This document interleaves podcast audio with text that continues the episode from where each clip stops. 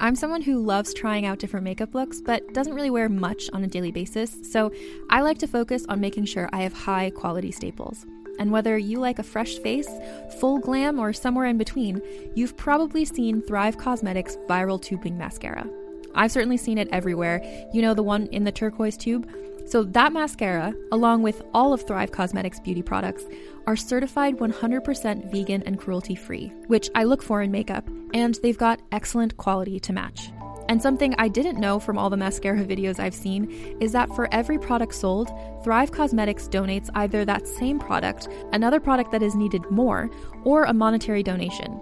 They've worked with over 500 nonprofits to help with a wide range of causes like supporting cancer survivors, people experiencing homelessness, education access, and so much more. Knowing that makes me feel even better about using their products. And I do enjoy using them. Like I said, I like having high quality staples, and so my favorites are products that are multi purpose, like the Brilliant Eye Brightener. It comes in a bunch of colors, and I like using them as eyeliner, eyeshadow, and even highlighter. Thrive Causemetics is luxury beauty that gives back. Right now, you can get an exclusive 20% off your first order at thrivecausemetics.com slash thrive. That's Thrive Causemetics, C-A-U-S-E-M-E-T-I-C-S com slash thrive for 20% off your first order. Hey there. Ever wonder what happens to all those amazing screenplays that never make it to the big screen? Well, wonder no more. Welcome to Table Read Podcast, where we bring those undiscovered gems to life. Picture this talented actors giving incredible performances with the occasional laugh or blooper thrown in, produced by award winning pros. From drama to comedy, TV pilots to feature films, there's something for everyone. And guess what? We release new episodes every week, so don't forget to hit that subscribe button. Table Read Podcast, where great stories finally get their chance to shine.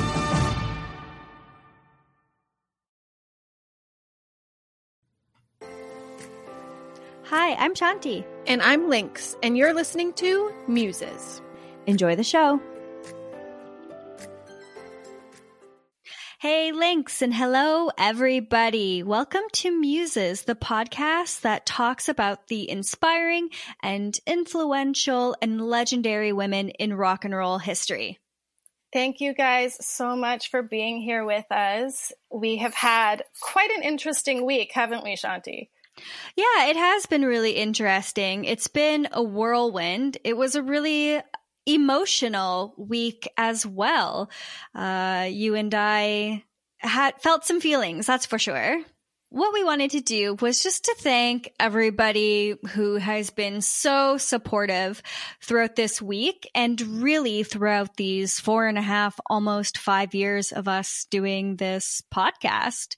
Uh, we had asked people to give us some positive reviews and ratings on Apple Podcasts or wherever you listen to your podcast. Everywhere is fine. And you really did. And we knew that we had a really supportive community because we get to interact with you every day. We talk to you in DMs and on Instagram stories and on Twitter. And then just to see everybody, I guess, show their support collectively, it was almost like, whoa. You got to see it almost in numbers. So thank you for leaving us positive review or just checking in on us and sending us a nice message. This podcast for us has always been about community over like audience. And we're so happy to be connected with you every day. Thank you. Yeah, it's been really incredible. And it felt so nice because, you know, in COVID times, we can't, you know, get close with people right now. And I swear, every time we got a message, it, I, I felt like I was getting a big hug and it was just so heartwarming and emotional and we really appreciate all of the support and please continue to subscribe, rate, review, like, share, write us, please. Uh, we, we love all of it and it's very much appreciated. That's right. Some other ways that you can support us are by subscribing to our Patreon. If you go there, you get a whole bunch of bonus content oh, we have uh, just like a PayPal. If you wanted to make a one time donation to Muses, then you just send uh, that to musespod at gmail.com. And so that's if you're not kind of ready to commit to giving a monthly $5 or $10 gift to us. If you wanted to make a one time donation, we appreciate that too. And as always, just being supportive, sharing the podcast with a friend, or leaving us a review is gorgeous. Yeah, thank you guys so much. I'm really excited about doing this episode. We talked to Rosalie Brooks, and that was incredible, all about her life and her experience with Jimi Hendrix. And so we thought we would continue on and do a part two, I guess, of Jimi and talk about Linda Keith and the movie Jimi All Is By My Side. Yes, I'm really excited about this too, especially because later on this week, we're going to be interviewing the author of Our Jimi. His name is Aidan Prewett, and he's compiled an excellent book. I've got the copy in my hands all the way from Australia. He has compiled this excellent resource by interviewing people who were closest to Jimi, including his brother, Leon, and Kathy Etchingham, who we've done an episode on and who we're going to talk about today. So we've got pretty much, it feels like a whole month of celebrating Jimi Hendrix. I'm glad to do it. Yes, we did this for Elvis. We're going to do it for Jimi. And like you said, it's like, it just made sense. And it's interesting because it kind of just happened that way that we came across these great Jimi things all at once. So it's another sort of sent from the gods, the mm-hmm. rock gods. Unfortunately, Linda Keith has not written a memoir yet uh, if ever.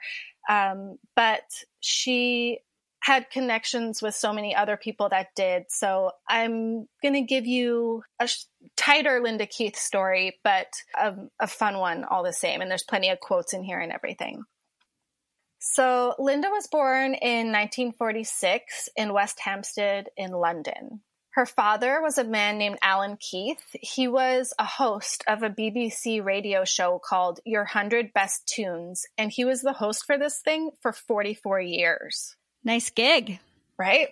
I think he ended up getting an OBE and was the longest running BBC host ever, like radio host ever so far. Right on. So Linda had some, I guess, connections to showbiz already in a way. Yes, and definitely an, a musical connection there as well. Linda actually, as a teenager, began modeling because she was working at the Vogue house in the mailroom. And I think she was delivering mail, and someone saw how gorgeous she was and was like, You need to be in Vogue, not just, you know, working in the office. that happened pretty quickly. And she was known for working with really amazing photographers such as David Bailey. Linda was quite a social butterfly. She always had her finger on the pulse. She kind of reminds me of Tara Browne in that way, where she knew everyone. She hung out at all the cool places. She was just like a major fixture in like the swinging London scene at the time. So almost like a socialite before that word became popularized. For sure, yeah. I'll post some photos, of course, on Instagram, but there's plenty of others for those who want to search her. She did photo shoots with other big name models and names that we've mentioned before on the podcast, such as Suki Poitier and Chrissie Shrimpton. Okay. Linda, when she was 17, began dating Keith Richards. 17. 17. I think he that's... was maybe like two years older. They were, they were both kids at the time. Well, that's the age I had my first boyfriend. Uh, it wasn't Keith Richards, but yeah, we can all get Keith. The interesting thing is they met at a party for Andrew Loog Oldham. He was the Rolling Stones manager. Linda's best friend, her name was Sheila. She was going to soon marry Andrew, but this was also the same party that Mick met Marianne Faithfull. Nice. Yeah something was in the air. Exactly. Yeah, for sure. I'm going to quote Keith here on how this interaction went down. Linda Keith was the one that first broke my heart. It was my fault. I asked for it and I got it. The first look was the deepest, watching her with all her tricks and movements fearfully from across the room and feeling that hit of longing and thinking she was out of my league. When I first met Linda, I was just astounded that she wanted to come along with me. She betted me. I didn't bet her. She made a straight line for me, and I was totally, absolutely in love. We fell for each other, and the other surprise was that I was Linda's first love, the first boy she ever fell for. She had been actively pursued by all kinds of people who she rejected. To this day, I don't understand it. Wow. Isn't that cute? Yeah, it is. Despite both of them having a working career that was very active, they did manage to have this beautiful love affair. In his book, he really describes his time with her as living almost like a married couple. Yeah, I I get that too because even though you're so young when you're really experiencing that first love, you can really default to almost that closeness of marriage because man maybe it's because you're both feeling these things for the first time and it's such pure love but alas uh, you know 17 year old and 19 year old very rarely those kinds of relationships can last forever because they're just too young they need to go have more experiences but yeah. that's beautiful yeah. Keith says that Linda was wildly in love with music, particularly blues and jazz. He said that she was such a blues purist, actually, that she was really not a fan of the Rolling Stones at all. And she would like refuse to play Keith's music, which I thought was really funny. I understand that now more than ever. Oh, for sure. For sure. It, I think it's just cute that like it's her boyfriend. She's like, nope, you're not a purist. Yeah. For sure. Keith bought Linda a Mark II Jaguar when they were dating as well, which is very impressive. I'd say so. Over time, of course, the Stones began to get bigger and bigger, and they were on the road more. So, a sort of natural, slow separation, I suppose, began to happen. But they were together for three years. Keith was actually still dating Linda while he was on tour with the Ronettes, and he had his little um, affair with Ronnie. I've got Ronnie's book right here in front of me. Ronnie's the best. I mean, if you're going to have an affair, I guess, you know, Ronnie, yeah, okay, I can, I, I can see. I can see why. Mm-hmm. Keith says that in this period, Linda was really beginning to experiment with hard drugs, which ironically, at the time, he very much disapproved of. He was still just like a weed smoker, basically so that was kind of taking over Linda's life, and Keith was kind of doing his own thing. And so they were kind of splitting apart. In the spring of 1966, Linda joined Keith on their American tour. This would kind of be the fatal blow in the relationship because Linda decided one night to go to the Cheetah Club in New York where Jimi Hendrix happened to be playing. Was it meant to be? I think it was meant to be for sure. I found this interview with Linda for a Hendrix documentary called Hear My Train a Comin'. And she said, I couldn't believe nobody had picked up on Jimi because he'd obviously been around. He was astonishing. The moods he could bring to music, his charisma, his skill, and the stage presence. Yet nobody was leaping about with excitement. I couldn't believe it. She knows. She- exactly. She knew talent when she saw it. And I thought I'd let Keith explain what happened next. So this is Keith speaking. I'm not going to do the accent, don't worry. Linda met Jimi Hendrix, saw him play, and adopted his career as her mission. She tried to get him a recording contract with Andrew Oldham. During a long evening with Jimi, she gave him a Fender Stratocaster of mine that was in my hotel room, and then she also picked up a copy of the demo I had of Tim Rose singing a song called Hey Joe she took them around to where Jimi was and played it to him. This is rock and roll history. Wow. Can you imagine losing your girl, your Fender, and your Hey Joe demo all in one go? No, I can't imagine that. Ah, poor Keith. He did I mean, okay, I don't he feel too okay. bad for him. so yeah, Andrew Oldham passed on Jimi, which I'm sure must be a regret of his but you know the connection with the rolling stones and everything maybe it was just like too awkward or something linda wasn't phased though. She went after other execs. She went to her friend Chas chandler from the animals.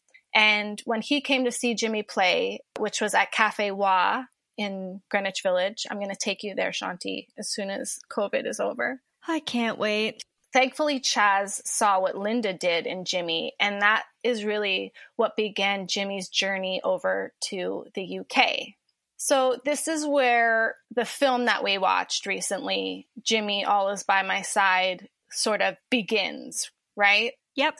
So first, I just want to thank my friend Keenan for helping us find this film. Thank you so much, because without your help, we couldn't be discussing it right now. So thank you.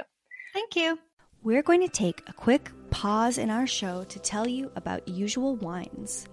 Usual wines are wines for the modern drinker, aka me, and maybe you too. Each bottle is 6.3 ounces, which is a heavy pour or about a glass and a half of wine. So, no more pouring wine down the sink when you don't want to finish the bottle. You know what else I've done? Don't tell anyone. I've poured wine from my glass back into the bottle when I couldn't finish it. But not anymore. Because of the single serve format and bottle design, Usual is always fresh, no more flat, bubbly, or stale rose. Usual has a red blend, a rosé, and a sparkling white wine called Brut. The wines are low carb and have zero grams of sugar. My favorite was the white, which was surprising because I'm usually a red drinker. I could taste the elderflower and it really smelled lovely like bergamot. It's refreshing and not too sweet, not too sour or too crisp, and there's a really good balance. I was thinking maybe the lemon would make it too citrusy, but I think it really evens it out and actually gives it a really smooth taste. I would definitely order these again, and I hope you will too. Usual wines are made from world class AVAs, American Viticultural Area in California, like Napa, Sonoma, and Santa Barbara, and are made with minimal intervention, zero sugar, and zero additives. We have a special holiday product coming early November Usual Reserve. It's an ultra premium limited edition Mount Veeder Cabernet Sauvignon. Introducing Usual Reserve. This is our most special wine yet, just in time for the holidays. Hailing from one of the most celebrated plots of land in all of Napa, this Cabernet Sauvignon is concentrated and rich with just enough grip. Gift it to someone special or keep it all for yourself. The holidays, as usual go check out their website at www.usualwines.com and use our discount code MUSES for $8 off your first order and try your first glass on us. That's www.usualwines.com and use our discount code MUSES, M U S E S, for $8 off your first order. Enjoy! Do you want to start? Yeah. All right. So I'll just start off by saying that I did enjoy this movie. I know that we've been really touch and go with some of these biopics. Like we weren't huge fans of Bohemian Rhapsody. Uh, Rocketman was okay, but as far as music biopics go, I enjoyed this one. I thought that Andre 3000 as Jimi was great. Mm-hmm. I, for the most part, liked the depictions of the women. Uh, I know Kathy does have something to say about her portrayal in in this. Yeah. Um, I thought straight off the bat it was interesting. Maybe interesting isn't the word. I think I laughed even uh, when the movie starts on Linda. It's like almost a shot of her mm-hmm. in that club, the, the cheetah club that you mentioned, and somebody comes up to her, this kind of random guy, and says, "Can I have your autograph?" And she's like, "Well, and he's like, "Aren't you Keith Richards' girlfriend?" And she says, "Well, wouldn't you rather have a kiss?" and he says, "Why?" And she said, "Well, the closest thing you'll ever get to sucking Keith Richards' dick." so, whether or not that was a real interaction, it does say a lot about, I guess, fandom in a way. Yeah. Um, things that we've kind of mentioned before about if certain people, I guess, could date or sleep with rock stars they could. So instead they you know and and on and on. Like we've we've kind of discussed that before. So not only that but it kind of shows linda as a bit of a badass i guess in a way. For sure yeah. And she definitely sounds like she from Keith, the way Keith talks about her and everything, that she was like her own strong, independent woman. I feel like the movie got more of Linda's story correct than they did of Kathy's. Something that we should mention as well is that, and they put, they do put this in the film. Um, I think there's a short scene where after Linda kind of got with Jimi, Keith went back to the UK and he went to Linda's father to tell him about her using drugs because he says that he was very worried about her. And her dad did end up coming to New York, bringing her back. She became a ward of the court, and that really kind of ended her and Keith's relationship. He, in his book, it says, she felt this was a great betrayal on my part, and we didn't speak or see each other until many years later. Oh, wow. Okay. Yeah. Well, I there was a scene in the movie where I it depicts her giving Jimi LSD, you know, drugs for the first time. And I thought, well, is this real or is this Hollywood trying to make her into a villain or kind of cast blame? But it sounds like this was a little bit more accurate. But other than that, yeah. with her, you know, critiquing Jimi's jacket to his hair to the club that he played in, does he really want to play? She really did come off as almost a perfect muse. And that is all true. She did help him. There's a funny story where she asked Jimi, "Did you do you want to do acid?" And he said, "No, but I'd really like to try LSD." and she definitely helped him with his style and I think at the time he was perming his hair and she made him stop doing that and she definitely knew what was going to bring him to the next level and helped him with that. So yeah, she was a perfect muse. Absolutely correct. Another thing I liked about the movie was the soundtrack. There was lots of Dylan. Did you notice that? Oh yes. And that's true too. Hendrix was a big, big Dylan fan. I mean, everyone yeah. was, right? yeah. It's just a good period piece. I liked the outfits. I liked the hairdos. I liked the scenes where they're shopping in thrift stores and Jimi gets the jacket. That's I liked right, it. Yeah. Let's talk about the scene where Kathy and Linda meet. Great. So I'm going to cross reference this scene in the movie to perhaps something that you've already said before when you talked about Kathy Etchingham and this book, Our Jimi by Aidan Prewett, because in his discussion with Kathy, he does discuss this first encounter. So yeah, go ahead. You can explain um, Jimi, I think it was in within the first day or two of him arriving in the UK, is going to one of the popular clubs. Linda's there to support him, and Kathy, who I think sort of knew Chas or someone else in in that group, came as well and met Jimi for the first time, and they really hit it off. And of course, that must have been a little bit of a shock and a hurt to Linda, who was surprised that Jimi so quickly had found this other lovely English bird to, um, you know, set his sights on. And in the movie, they have it where Linda's seat is taken by Kathy when she gets up, and they have a bit of a argument over who gets to sit next to Jimi, basically. Right. And Kathy herself said in this interview with Aidan that Jimi invited her to sit beside him, kind of like, hey, you come over here, sit here. And then by the time Melinda got back, she was just trying to get louder and louder, almost like speaking over the table to Jimi to kind of make a point like this was my conversation.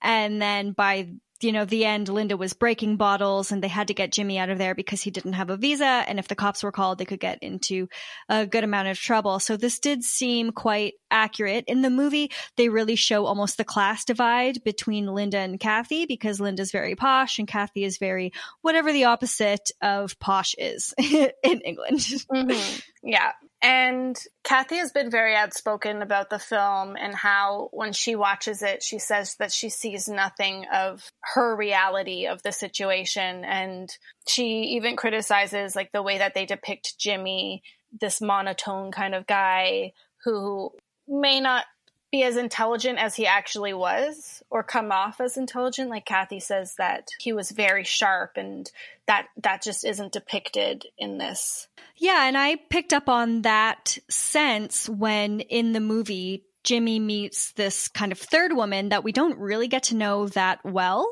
but it's just kind of seen that like yes we know jimi's a ladies man and this woman comes in off the street. She just sees him in a bookstore. She comes in they make conversation and then she brings him to this man. And what they end up doing is they end up having a conversation between uh, this guy named Michael X, who, as far as we know, isn't a real person. This woman isn't a real person.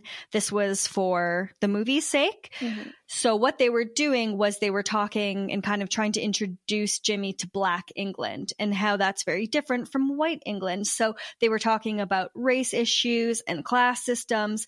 And then the Jimi character was portrayed as going like, I don't see black and white and everybody is every like, you know, mm-hmm. and they're saying, no, that's not true. You really do need to see it. Yeah. You know, when a black man plays this kind of music, he's called wild animalistic. But do you think that when Clapton plays this kind of music, he's called that? So apparently this interaction never happened. And if it is, I think what Kathy's trying to say is that Jimi would have been more on the side of yes, you're right. And on the pulse. Yeah, not so kind of nonchalant uh, about it. Yeah, like he did have strong opinions and he was an intelligent man and he he didn't need things kind of explained to him. He was his own man and yeah, I think that's one of her biggest issues with it as well. And that they have a strong physical relationship in this. Like sometimes they're kind of fighting physically and Kathy says that none of that happened. So to put that in in oh. the movie, Jimi hurts her badly. Yeah. Yeah. Really badly. And that was one thing that I was like, wait, I don't remember hearing about that. Yeah. You can shop from anywhere doing pretty much anything.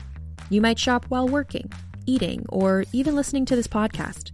And however you shop, we all know and love the thrill of the hunt. But do you also know how to get the thrill of the best deals?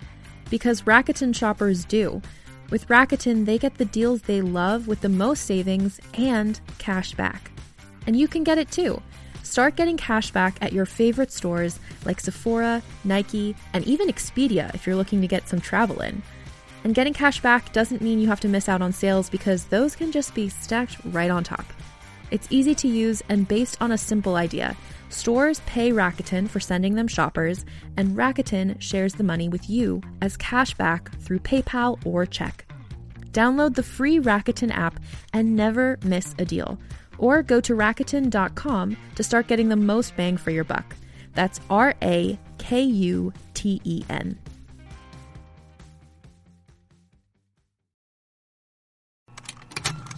Contained herein are the heresies of Radolf Burntwine erstwhile monk turned traveling medical investigator. Join me as I uncover the blasphemous truth of a plague ridden world that ours is not a loving God, and we are not its favored children. The Heresies of Radolf Burntwine, coming January 2nd, wherever podcasts are available that and i mean just to have that in for like a dramatic effect so what can we really do to make the story anymore is like well let's make them abusive. It's just it's so wrong in so many ways. If the people that were there are saying no that like never happened. There's just yeah. more it's just lazy filmmaking. Exactly. Yeah. He's fascinating enough as he is. People watch these films a lot of the time thinking that they're getting the true story and that in cases like this is very alarming to think that you're actually portraying someone as being violent or you know an abuser. That's unacceptable really. Yeah. What did you think about the depiction of the other sort of rock stars in the movie like eric clapton and noel redding? I really liked noel. I think they did a good job with him. How about you? Yeah i thought noel was pretty cute. I liked when they were trying to get him into the band and he and they were saying well we can't pay you much but you might as well hang with us and be broken cool yeah. Uh, I thought that they did well casting Eric Clapton. He came off as an asshole. what what more could you want? I guess. Yeah. I thought there was a bit of a strange bit where they were at a party and they had people cast as George Harrison. And did they do Paul McCartney? And that was Probably. like, ah, that felt a little bit necessary that they took actors that didn't really look anything like them and just to to show that they were at that party there could like you know you had mentioned well they could have just put that almost in the script as like oh Paul McCartney just walked in yeah, if you have to say something like, "Oh, are we meeting Mick or, or, are we meeting Paul and George later or something?" You know, like it just seemed like filler, I guess, you know. Unnecessary, but yeah, I agree with that. I have a little more about Linda that I can share. First of all, after Linda came home and Keith is back there as well, they've split up. Keith really had a pretty hard time with it. He mentions crying in the streets. He mentions that he stalked her a few times, but then he like wouldn't know what to say. He says, "That's the first time I felt the deep cut." The thing about being a songwriter is even if you've been fucked over, you can find consolation in writing about it and pouring it out. Basically, Linda is Ruby Tuesday. Well, there you go. Shall we play a bit of Ruby Tuesday? Oh, I would love to hear some Ruby Tuesday. Here it is.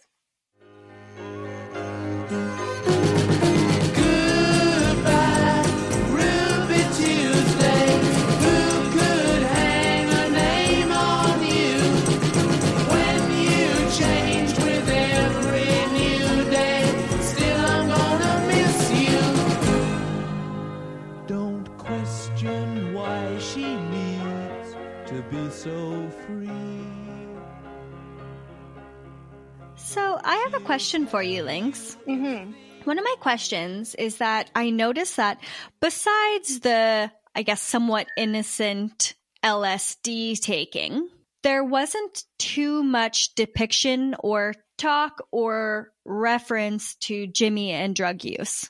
That's true, but this ends right before Monterey, right? Right. So I think I I don't really know Jimi's timeline with his drug use, so I'm assuming maybe that was more after Monterey. Like not, this is was his progression into it, you know, LSD and all that first.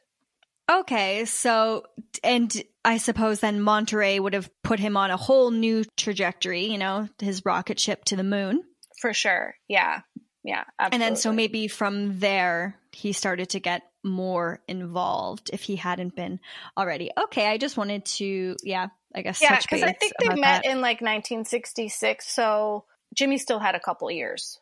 I watched the live stream last week of Kiss the Sky, the re experience, the Jimi Hendrix tribute band. Yes, I did as well. It was good. And, yeah, it was really good. And TJ watched it with me as well. And he said, you know, we just watched them perform for essentially an hour and a half and I knew almost every song and the songs that I didn't know I thought were really great. So for being such a young artist, he, you know, Jimi Hendrix really did have quite the catalog already. He really did have some amazing music and That's I know true.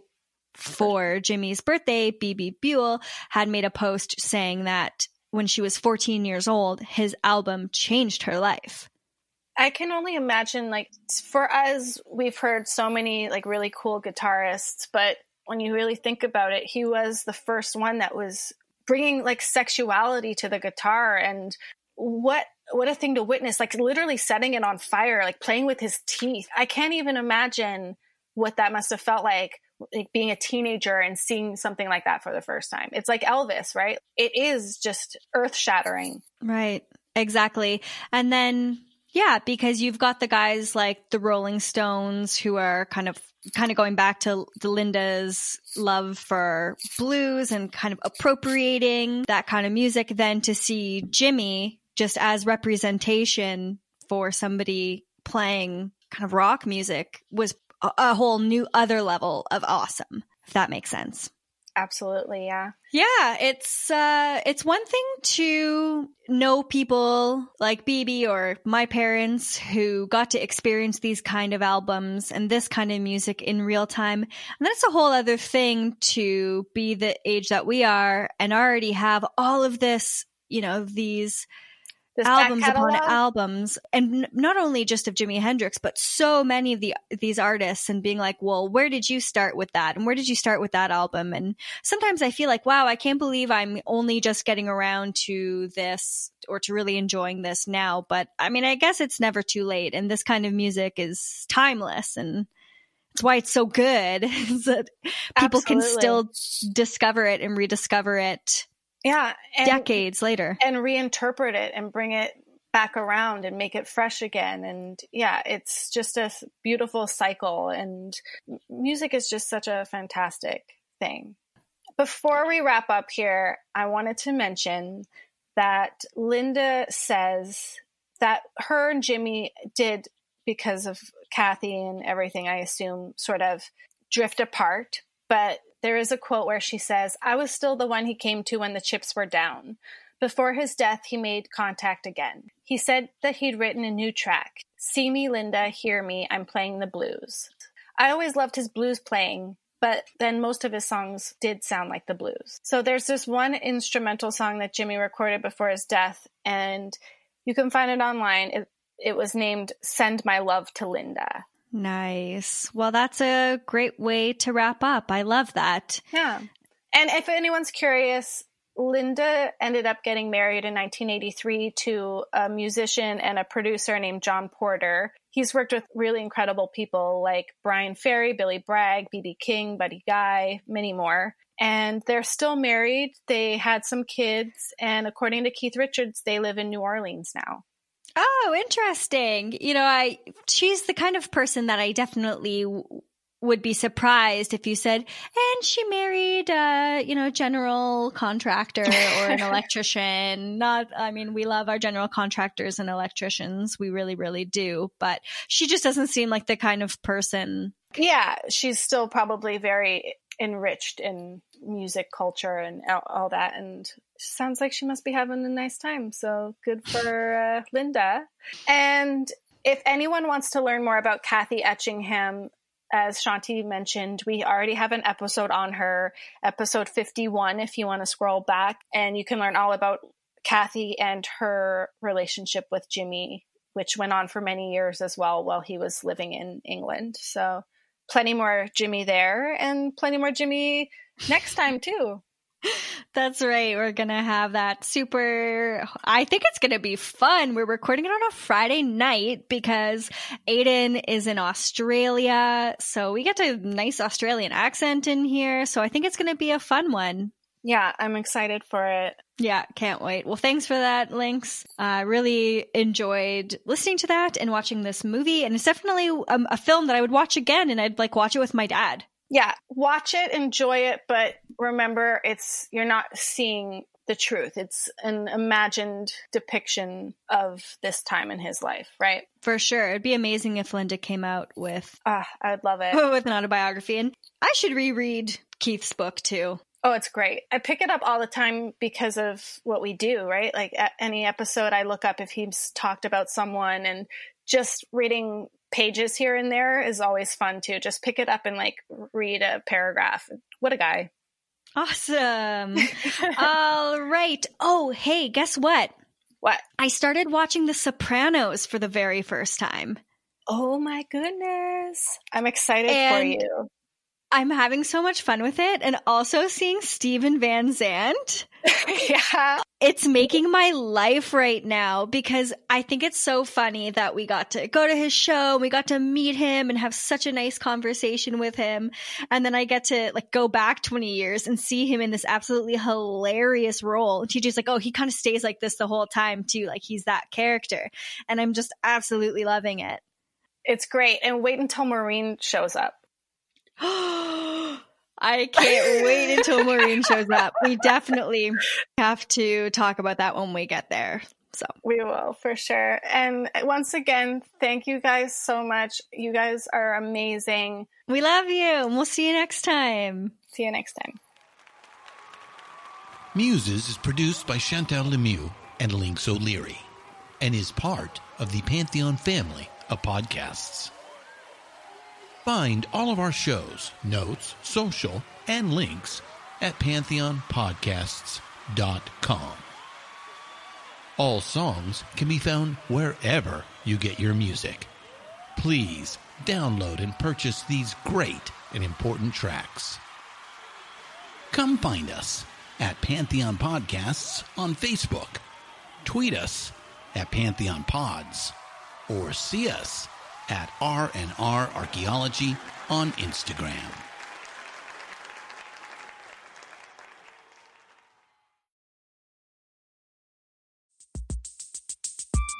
Have you ever watched a futuristic sci fi movie and wondered, but wait, could any of this really happen?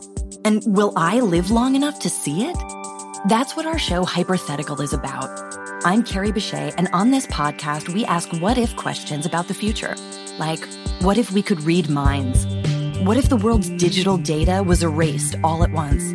What would happen if the Yellowstone supervolcano erupted? Then we explore that question two ways through speculative science fiction and through dialogue with brilliant scientists. The result is a genre bending narrative that's interwoven with real facts provided by literal geniuses. And spoiler alert, a lot of the science fiction out there, it's not nearly as far fetched as you might think. Come time travel with me into the future on Hypothetical. New episodes on Tuesdays available on all your favorite podcast apps. Just search Hypothetical. That's H Y P E R T H E T I C A L.